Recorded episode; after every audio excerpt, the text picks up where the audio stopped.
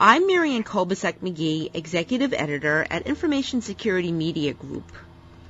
Today I'm speaking with Gavin O'Brien, a computer scientist of the NIST National Cybersecurity Center of Excellence. Gavin will be speaking to me about the challenges that healthcare providers face securing electronic health record data on mobile devices and the work that the center is doing in this area. So now, Gavin, what are the biggest mistakes that you see healthcare organizations making when it comes to mobile device security in general? We haven't been really out in the community as much with the providers of healthcare. We spent a lot of time with the vendors, and we've spent time with a few providers. So our knowledge of what they're doing wrong is not great. However, what we're trying to do at the center is just build a particular solution that they can refer to and see how we've done it, and then they may be able to learn things in reading through how we built a solution. So now, what are the key elements in the solution? Is it a matter of encryption? I know encryption is something that a lot of healthcare providers fail to do and is often the culprit in large data breaches. Right. So security is a complicated thing, and when we built our use case, we came up with, a half dozen to a dozen security characteristics that we felt were important, and certainly encryption is very big, and so encryption of the data at rest and encryption of the data in transit are two things certainly HIPAA calls out. So oftentimes those characteristics can be neglected.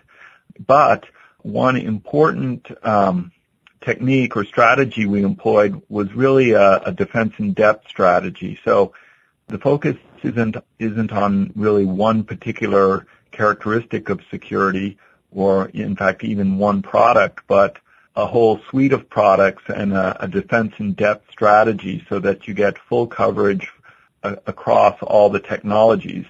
When you use mobile devices, you're using many technologies. The mobile devices have to connect into your enterprise, so it's a complicated problem, and there are a lot of areas to deal with security. So what you looked at in your project, was it a matter of keeping this data secure as it's transmitted and sent around an organization versus someone using a mobile device and then leaving it in their car, for instance? So that's certainly part of it. So we encrypt the data when it's going over, say, Wi-Fi, or when you're transmitting your electronic record, or if you're using a tablet and you're using, we used a web-based EHR, so we use TLS to secure the transmission. So that's part of it, but we also employed what we called an MDM, or a mobile device management solution, which helps secure the device itself. So it encrypts.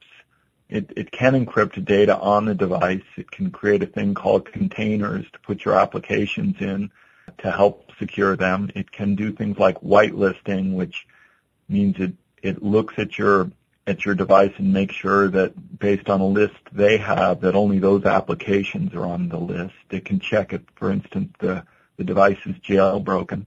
So those are two things of many that we employed to secure the mobile devices. So this project at the NIST National Cybersecurity Center of Excellence, is it an ongoing project, and what will come of this? Will there be some sort of guidance to help healthcare providers learn from what you learned? Yeah, so we have a thing called a community of interest. So that's basically a distribution list and a group of people who we contact monthly, and we hold a monthly call to get their input. We set up an agenda, and people call in, and we try and get a dialogue going. One thing we look for that group to do is help us decide on what are important and relevant problems to solve.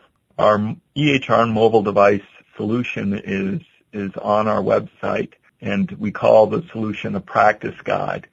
So it's our particular solution to the problem. It's one of many, maybe even millions of possible solutions, but we feel it's a good, secure solution.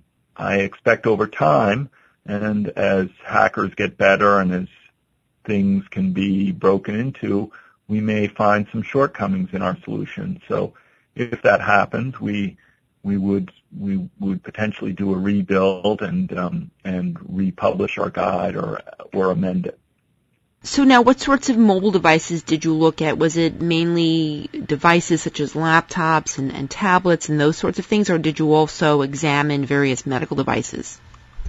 So originally we had thought, oh, we'll be using, smartphones and tablets, but we really had to move to tablets because EHRs really have a minimum screen size that makes them usable.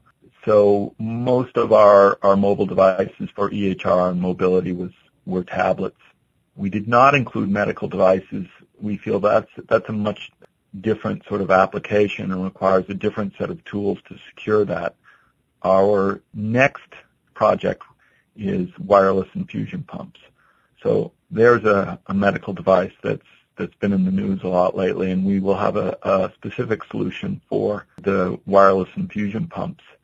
Eventually, I think medical devices kind of fall into categories. For instance, you have things like MRI or linear accelerators that have huge computers or sets of computers and hold databases of patient records, whereas wireless infusion pumps are small and they have a battery life and they have different needs. So their sort of security profiles are very different, and so I think we need to create solutions and publish solutions tailored to sets of medical devices. Now, you mentioned medical devices, infusion pumps. What about the Internet of Things, consumer wearable devices that are collecting health data? How do you see this might possibly fitting in? So again, in sort of a sense, that's just another medical device, if you will. I think medical devices really are part of the Internet of Things. I didn't even get to talking about implantables, which have their own special set of needs. So the Internet of Things really generalizes the medical devices and treats everything as a node on the Internet of Things. I think that is the future.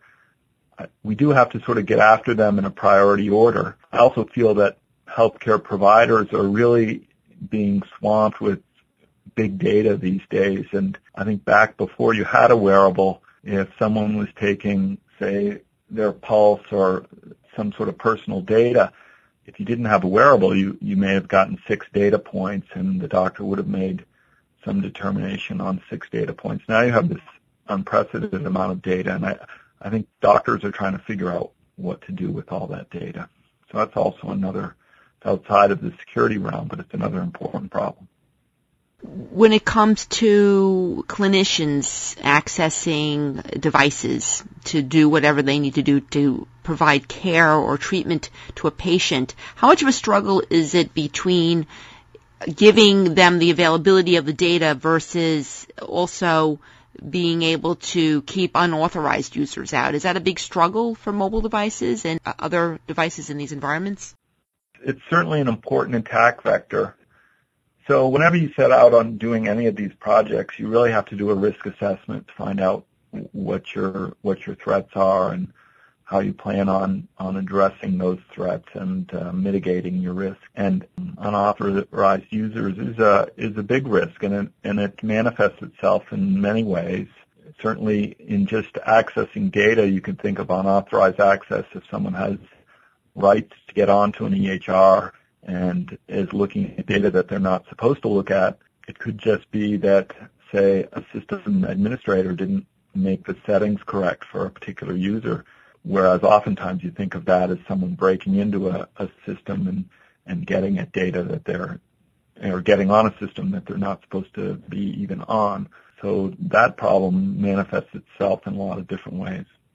In terms of the work that the center is doing related to infusion pumps, was that work that was underway prior to this most recent alert from FDA about various vulnerabilities found in the Hospira line of infusion pumps that made FDA basically tell healthcare providers to discontinue use of these products, or was this something that you were working on even prior to that?